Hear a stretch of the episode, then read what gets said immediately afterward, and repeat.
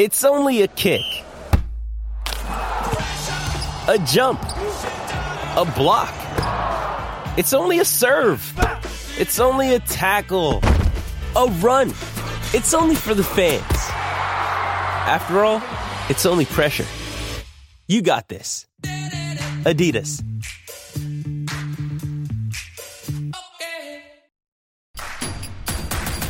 Introducing Royal Caribbean's newest ship, Icon of the Seas, the ultimate family vacation. The ultimate six slides, eight neighborhoods, zero compromise vacation. The ultimate never done that, can't wait to do it vacation. The ultimate chillin' by a different pool every day of the week vacation. This is the icon of vacations. Icon of the Seas. Arriving in 2024. Book today. Come seek the Royal Caribbean. Ships Registry Bahamas. Survivor 46 is here, and so is On Fire, the only official Survivor podcast. And we have a twist this season. The winner of Survivor 45, Dee Valladares, will be joining us every week. We're going behind the scenes of the biggest moments, the how and the why things happen, and the strategy and analysis you can only get from someone like me, a Survivor winner. Listen to On Fire, the official Survivor podcast, wherever you get your podcast. Hello, welcome to the Snooker Scene podcast. I'm Dave Hendon. The A to Z of snooker is finally, finally, finally at an end. Once again, I sat down with Neal Foulds, Alan McManus, and Phil Yates as we reached the end of the alphabet. So, the final part then of the alphabet. V is for Viney, as in David Vine, and it's actually a catch all topic about the people who presented snooker over the years. Everyone had their favourites. I think he was, obviously in the 80s, the best known. I mean, all sorts of people. I was on YouTube earlier. Des Lynam presented the Masters one year. David Davies, remember him? When he's a football man, uh, executive in football, he presented the Masters because because Vine was always doing Ski Sunday. David Icke, famously, Tony Gubba, all these sort of people on the BBC. ITV had Dickie Davies, Tony Francis, Nick Owen, these sort of people. And they all do it differently. But one thing it's worth saying, it's a very tough job. They don't have an auto cue. They have all sorts of people talking in their ear. Uh, it's not for everyone. I couldn't do it. They do a phenomenal job. Of course, another name on that list, which is definitely worth saying, Jeff Stelling, Ah, yeah. who presented Yeah. Sky um, in the early years and who was absolutely tremendous. The first ever television gig I had was with Dickie Davies, and he was an absolute legend, wasn't Hmm. he, with ITV? What a nice man and a total pro. With regard to the BBC, David Vine, brilliant at his job, absolutely brilliant. Hazel Irvine now, I cannot speak highly enough of Hazel. She's just the ultimate professional. But in between, Dougie Donnelly, absolutely brilliant. Yeah. Um, I actually remember working uh, with uh, Simon Reed actually Okay. for on a Sky event which was in the studios there. Simon, we know, uh, he's a commentator at Eurosport, great friend of us all, and he's just somebody like that. He, he was doing it. It's a long time ago now. But there've been so many very good ones, as you say. Jeff Stelling was was excellent. I mean, the current batch, I feel lucky to work with with all of them. You know, Jill and, and Rishi on ITV, and of course Andy and Colin, especially on on Eurosport. And I think they're all very good, and they're all good professionals as well. As you say, a lot of research goes in. And, uh, and it's, you know it's, it's it's hard work, and it's some people think they can just walk into that job, but it's a specialist job. It's, it doesn't matter for you. You could be you could know everything about snooker, but it, being a presenter is a different story. It's Absolutely. nothing to do It's- with that. Yeah, it's worth saying that, that you know we're in a privil- privileged uh, position to you know you go behind the curtain and you actually see what these people do, and uh, obviously I had no chance to be able to do it because when you when you think about and you see it and you witness it what they're doing live with, as David said. People in their ear, it's beyond me, you know, how they're, they're able to do it. I mean, I've stood next to Hazel, for example, on the steps of the Crucible, and she's doing a live link now. A lot people think, oh, it's a live link, but it's standing in front of, uh, you know, a thousand people, cameras peopled everywhere, and she's got to deliver a two or three minute, you know, No autocue as David said. in, incre- with, with nothing. She just memorised it, and how she do. I'm standing next to her, and I'm like, I'm having kittens, you know, and she's uh, she's just like clockwork. It's, it's incredible. I think David Vine used to enjoy a couple of drinks while he was doing Yeah. it as well, just to keep him going, and that's an even bigger, better effort, isn't it? Really. Yeah. It's the 80s. More isn't than it? a- It's the 80s. Yeah, totally, yeah. he- Here's one actually about Hazel. I think it was the December of 1990. We had, uh, you know, we have the uh, sports personality of the year every year is a big thing. We used to have it in Scotland and it was live. And uh, so December 90, whatever age Hazel would have been then, uh, she was very young and uh, it was her first ever live broadcast. Because we, you know, it was like, uh, right, we're on here in 15 minutes, we're sitting in a kind of, um, a kind of uh, hall basically, and all the rugby guys, football guys, boxing, snooker, this, that, and the other. And um, it was herself and Dougie Donnelly, but she was really young. And even then, the first the, the programme was on for it must have been at least an hour, and she never missed a beat. So it just shows you how she was made to do it. She's just brilliant naturally, but it's incredibly difficult. And also, and I'll say this about Hazel as well. One of the nicest people you'll ever meet. She doesn't act like a star. I remember years ago, I, I very briefly uh, was a snooker correspondent of a newspaper called The Sportsman. Briefly because it folded pretty quickly, but it was like a betting newspaper. And I saw Hazel at the Crucible. And it was about half twelve, and I said to uh, her, because they wanted lots of content, they wanted interviews. I said, "Would you mind doing an interview?" She said, "Well, I'm going on at one, but I'm off at six. I'll, I'll see you then." Now, a lot of people would say that as a way of just basically saying, you know, go away. I'm not kidding. Five past six, there she was. You know, she had all Lovely. program, done the program, all that, all that to think about. I hadn't forgotten. Came down, did the interview, good as gold. You know, Very good. great pro. And she does so much work in research. I've worked with her not just on, on snooker but on golf, uh, the Ryder Cup official film, and I wrote the script and she came in and she was just brilliant at delivering the lines and maybe doing a tweak here and there to suit the way she delivered and stuff. I can't speak highly enough of her. You know, you know, this is a, we're at the Champion of Champions here, and this is a, a week's event. Now, when I'm commentating, if I stumble on say three or four sentences a week, maybe five, I won't particularly like that, but that's about par for the course. You know, you're going to occasionally in a match stumble on a sentence, and of course you immediately recover and say it properly. I don't think I've ever heard Hazel stumble ever, anywhere, anytime, even under the most extraordinary pressure. Well, it's for example, I, I'm fortunate again to get, get to work with her the last couple of years, and I've gone in the studio, and let's take take a player out. Li Hang is playing. Uh, he's not played that many, many times in TV, and I'll go in, I'll sit down, say Li Hang's playing Judd. She'll say, "Yeah, that Li Hang's been doing well, and he what he beat uh, thingy last week, and he did this, and he, he's up to this and that." She every player, she knows about every player, and that folder that you see sitting in front of her is just full of notes. Um, it, she's incredible, as they all are in different ways. Yeah. Every crucible on the final morning, I'll sort of try and find her out, and we'll sit down for 10 minutes, and she'll say, Got any stats for me? And I'll, I'll tell her a few that I've thought about that particular final.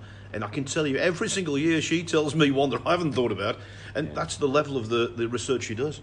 David Icke, of course, uh, I mentioned earlier. He- David Icke. Yeah, now, I mean, he spent a lot of time in the snooker world and then things changed for him. Do you think the two maybe are connected? Maybe because um, my biggest sort of breakthrough was at the Crucible uh, beating uh, Alex Higgins, and he was the presenter then. If you look on YouTube, the, the, the most interesting thing is not beating me in the match with me and Alex.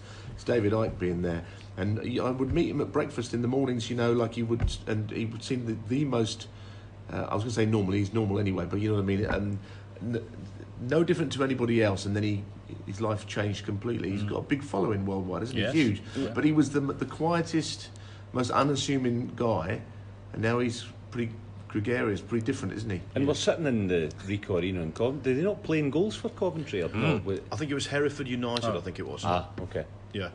I had I dinner knew with him. you would know that. I, I, I, I had dinner with him at the Masters on a couple of occasions, and and uh, like you say, Neal, you know, Good presenter.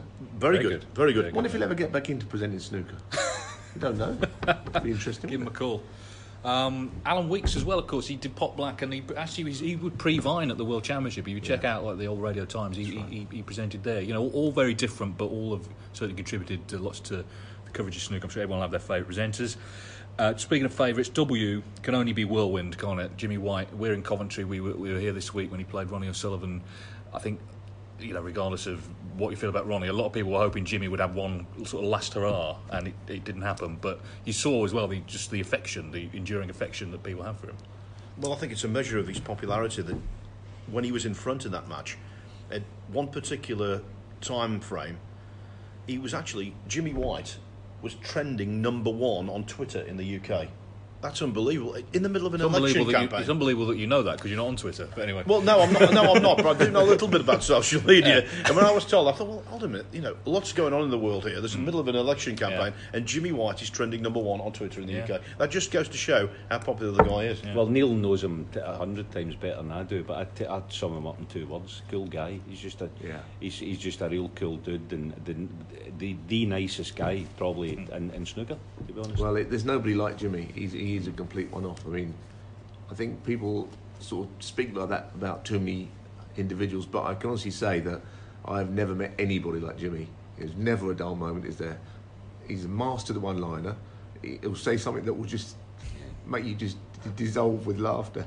I, I, I still think about um, when we were at um, a couple of years ago at the Welsh and it was, if you remember, terrible weather, really heavy snow. People like Mark Williams, he couldn't, he couldn't get home. He lived half an hour Yeah. away, and Andy Goldstein, in mistake, said to John Higgins. Uh, at, I think it was at the Saturday, like because obviously John's wife Denise and, and the family would often come up and watch him play, and he said, he said to, and he said to John, "Are the family coming up?"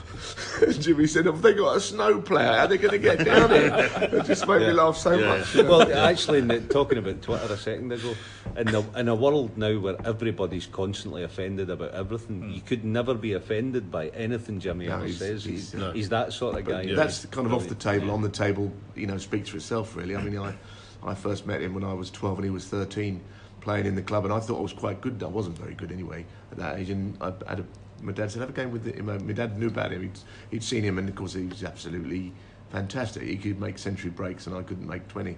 Um, you know, I wasn't old enough or good enough. But um, yeah, great, great talent. Real, the most streetwise bloke you'll know. You know, um, anyone would ever try and pull a stroke on Jimmy, no chance. Well, straight through you. I've told this one as well before, just just quickly that um, the first time I ever met him, I was playing him in the quarters of the UK.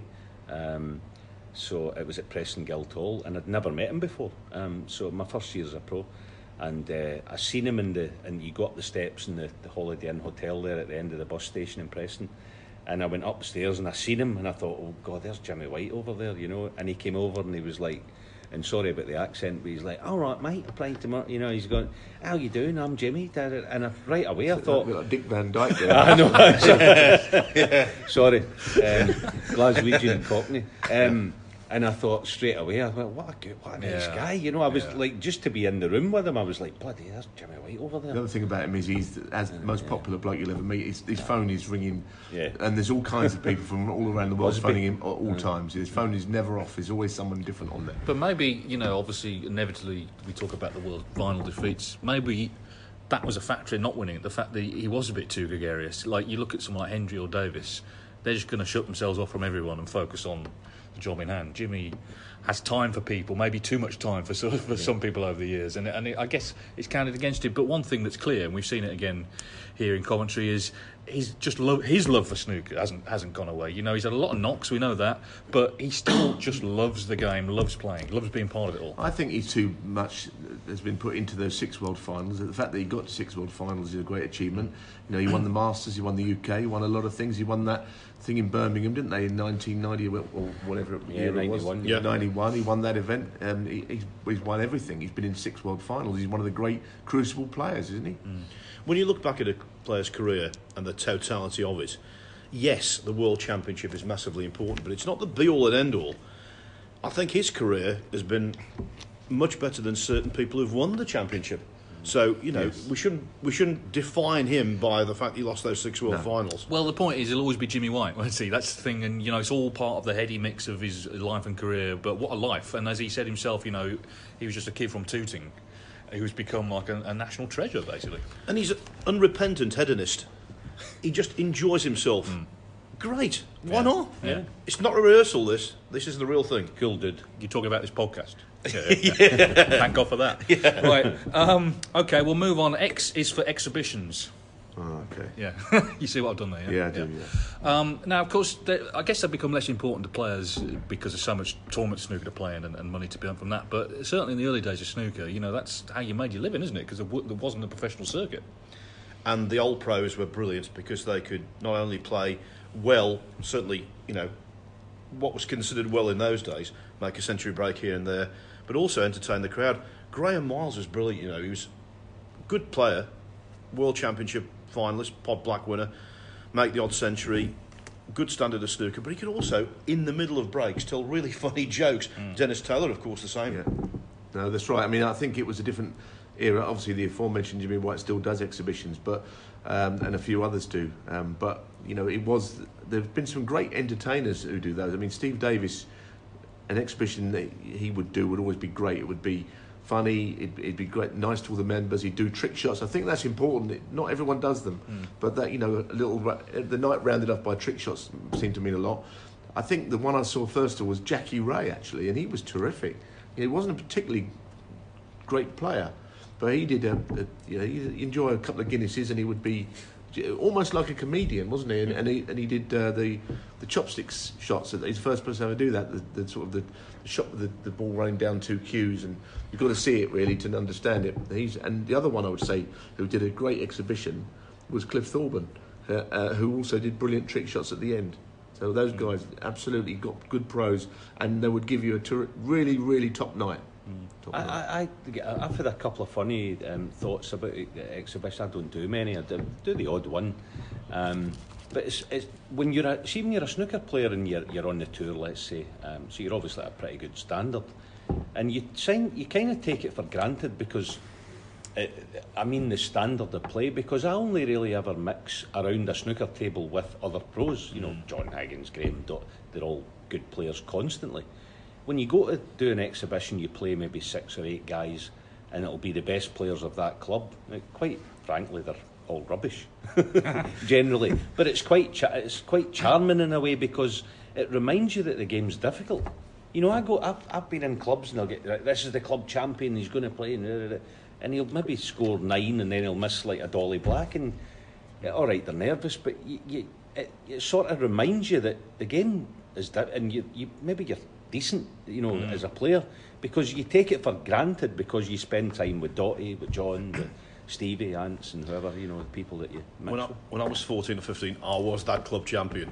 Right. Rub- rubbish, but I didn't know. Yeah, and I, yeah. I played Ray Reardon in an exhibition in front of a lot of people. Yeah. And I got the three piece suit on and everything.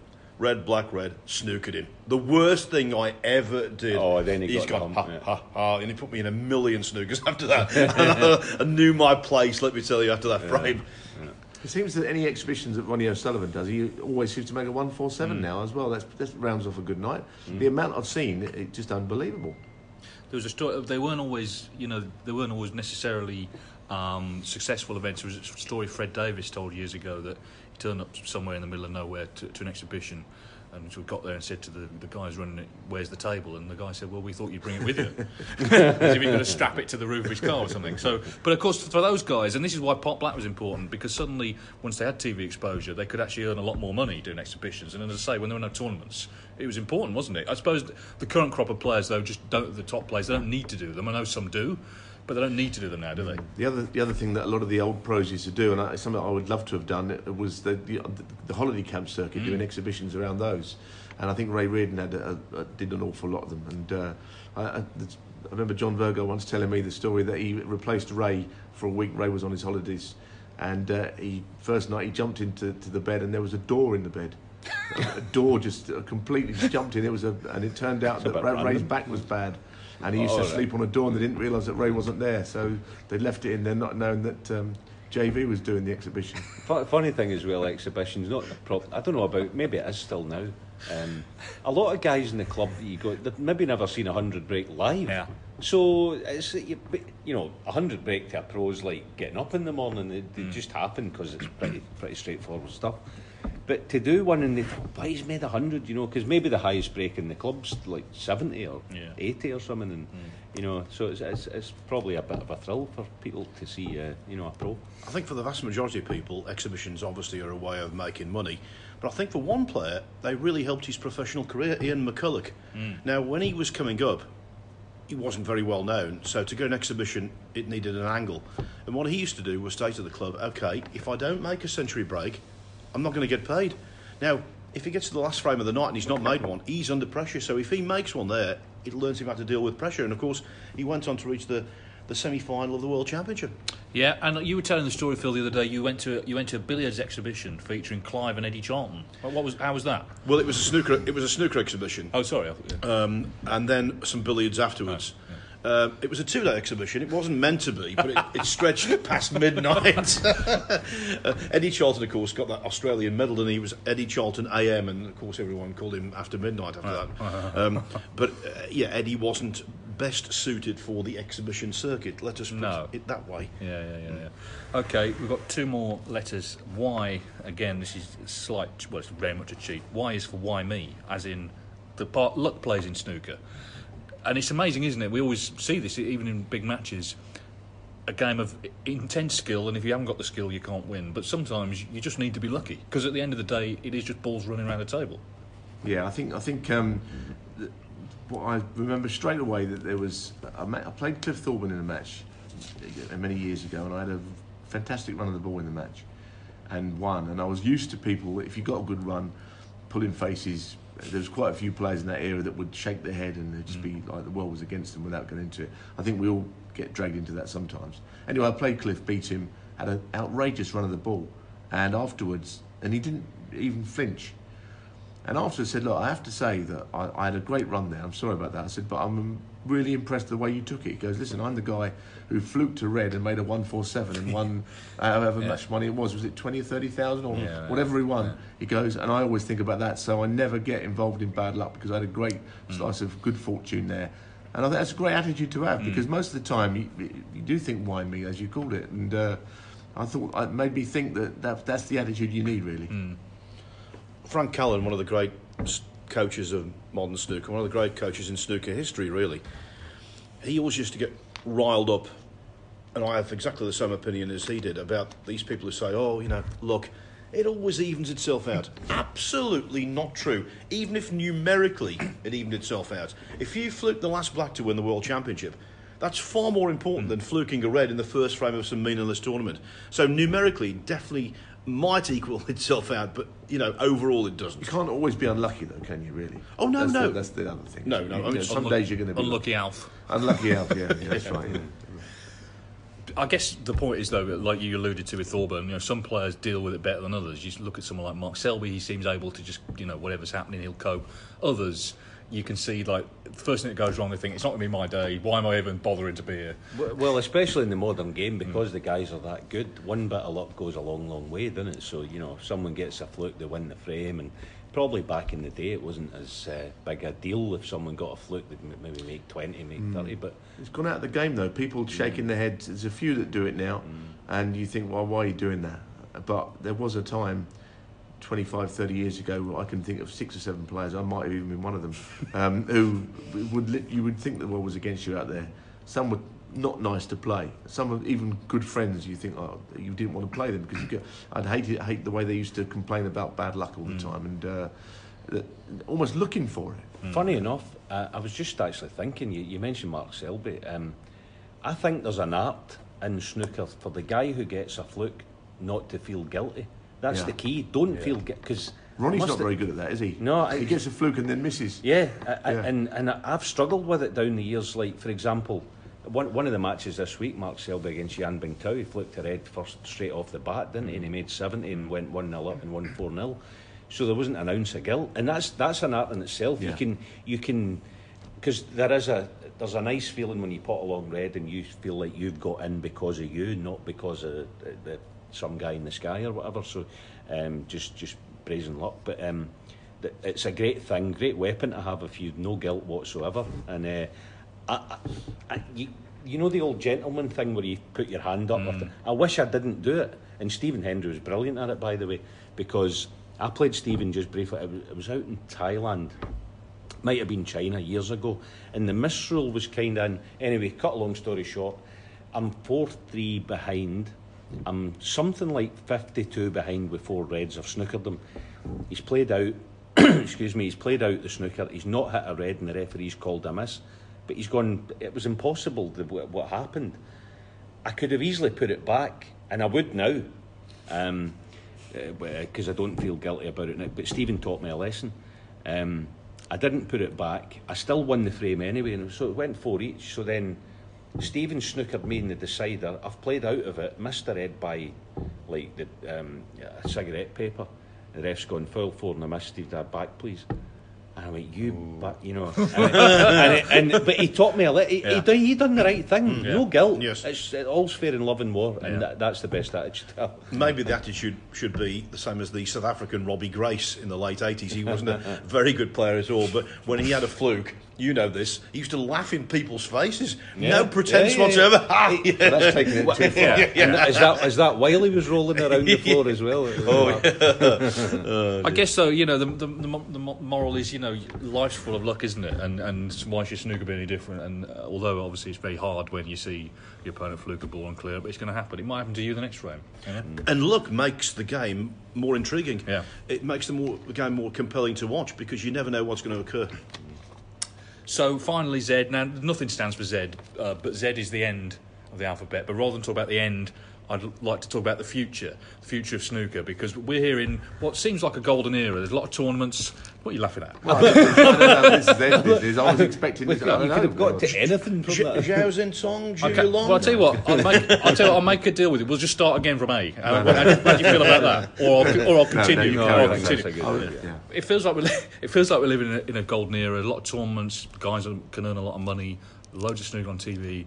But I guess you've got to kind of think, okay, but will it continue? You know, the Chinese boom has been a big thing for snooker, but booms don't last forever. We know that from the UK. In the UK, a lot of clubs have shut down. There seems to be fewer people playing. So who are the champions of the future? So I'd be interested in your thoughts on sort of where snooker is heading, maybe five, ten years from now. Obviously, Barry Hearn, not even he can live forever, so someone's going to take over at World Snooker. Phil, what do, what do you think? Well, everything is cyclical. We said this to sort of ease the, the blow of how the game went down. So I suppose we should say to you know mitigate our enthusiasm about it at the moment. Everything is cyclical and, and things will change. Right now, it is a golden era. There's no doubt about it. But we should never, though, get complacent. It's a great time to be involved in the game, but it might not always be a great time. I, I think that um, you I think that the way the game is now, you look at the class of '92. I always talk about the, those guys: uh, Ronnie O'Sullivan, John Higgins, Mark Williams, and a few others. I think Joe Perry turned pro at the same time. He's still a leading player, but I think it's, it's a combination of how great a a player they are and always were. Is one of the reasons why they're still at the top, and the other reason is there's not too many challenges coming through. Certainly not from the UK. Uh, obviously, we've got you know you've got Selby, we've got Trump, we've got all these guys, very very good player still. Neil Robertson has what coming through also. He's at the top of the game. They've been world champion. Stuart Bingham is in his forties as well. There is a, a lack of talent in the twenties. I mean, Juddy's thirty now. There's not too many twenty somethings. Kyren Wilson's one. I don't know where they're going. I mean, uh, who is good? Who is going to come through from the UK? It's, it's, what's going to happen is you're going to get a lot of brilliant young Chinese players, and they're not ready yet either. But that's where the future is going to be. In five years' time, can we honestly say we think that Ronnie, John, and um, Mark Williams are they still going to be at the top? If, if they are, yeah, all well and good. But if they still are, then something's wrong somewhere. And one of the problems is, you know, if you're a, a young kid who has seen snooker on TV and you like it and you want to play, your nearest club might be miles away now. The. The- the- it's not like there's just a club in the town centre. It might you might have to go 20 miles and then Yeah, there used too to be far. ten of them, there, Yeah. or five of them. But, well, I think one of the problems is that, um, for example, there's one young lad in Scotland who's got some potential. Uh, he could be a good player, and he kind of a not so much mixes, but he's played against professionals, and he's really young. I don't think that's a good thing. I think you should have a, a sort of learning ground against guys your same age. Then the best players, say there's if there's fifty of you or hundred of you, which there was for us back in the day, myself and Neal, um, actually hundreds. Then the best five or ten or twenty become good players. Then they move on to try and become professionals. There- There's just no no one playing. It's as simple as that. This boy up our way. Um, be, I feel sorry for him. I would love if I'd, he's going to miss out on going into a, a club with his one of his parents uh, on a Sunday morning with a hundred other boys standing with cues in their hat. He's going to miss out on all that, and that's where you get your education. I was actually talking to Joe Perry about it actually in China recently, and we said. Um, you know, we were, we, we were actually chatting about the boy, the boys back home. They, they're never going to experience going in the club at ten or eleven in the morning, as we did, then playing a pro am at night time, and then going playing a night flyer at midnight. I mean, what, you just played constantly played snooker. Here's a quick one, and and uh, imagine anyone doing this now. We were in. Uh, going to the, what they call the pro ticket tournaments. This was uh, the sp- um, spring of '89. Um, myself and uh, two or three mates, we played in a pro am in Glasgow on the Friday evening. It finished at midnight. We played the pro am. Uh, one of us probably got to the semis or whatever it was, and we jumped in the car and drove to the Isle of Wight for the pro ticket at, at the Isle of Wight at, midnight. And we never even thought this is going to be a long journey. this this could be a nightmare. No, there's a car. There's a tournament. Let's go. And you go. They're going to. I mean, you think back of it now, it's crazy, but that was the part of your education of being a snooker player. You know, you you you couldn't go to the Isle of Wight if you weren't any good because you were guaranteed to lose in the first round. So you were you were forced to be a good player. So the way you're forced to be a good player is you go to pro ams against a hundred other boys, and either you sink or swim. You're going to be a good player. So Can I just ask one question? I think it's related to this. Mm. Why did snooker die out in Canada? Because there were so many really good Canadian players. Uh, not just the obvious with Cliff, with Kirk Stevens, Bill Werbeniuk. There were some terrific players. You know, Alan Robidoux. Why is there nothing in Canada? And is it the same thing that we're seeing a little bit over here? Still, the old greats are still the same. But what happened in Canada? I don't know the answer to that, but I guess the culture changes in countries, doesn't it? And uh, one of the sort of one of the sort of cultural elements in Britain, it was very often that a father would take a son, and if that link gets broken, that's an issue. And you've spoken, Alan, about the way that you know you've seen young players in the club on their phones rather than practicing and focusing. They Yeah. pot a ball, they go on Facebook. Yeah. That's no good is it, is no, it at all. No, I mean, as a kid, as I say, we, you know, driving to the Isle of Wight, it was Mm. a it was an eight-hour drive, but you, it, it it seemed like it could have been eight minutes. It's irrelevant. It's a Mm. tournament down there. You go and um, yeah, kids now. I'll, I'll be honest. There's been a couple of decent prospects in, in Scotland in, in the last what five ten years. But I knew from straight away. uh, You're talking about phones, Dave, and you're a million percent right. Um, they're on their phone more more than they are on the table, and I just look at them and go, and I, the, the sta- standing with their phone, I say, "Well, you can forget it." Uh, Here's a quick one: Kyren Wilson. I first came across him at uh, the academy at Gloucester, the Southwest Snooker Academy, and uh, there was a bunch of the, the younger guys in the corner. There was a room with about four tables in it, and they were all carrying on and talking about who's got the flashiest phone or who's mm. got the whatever. I don't know what they were talking about. Kyren walks in with his cue.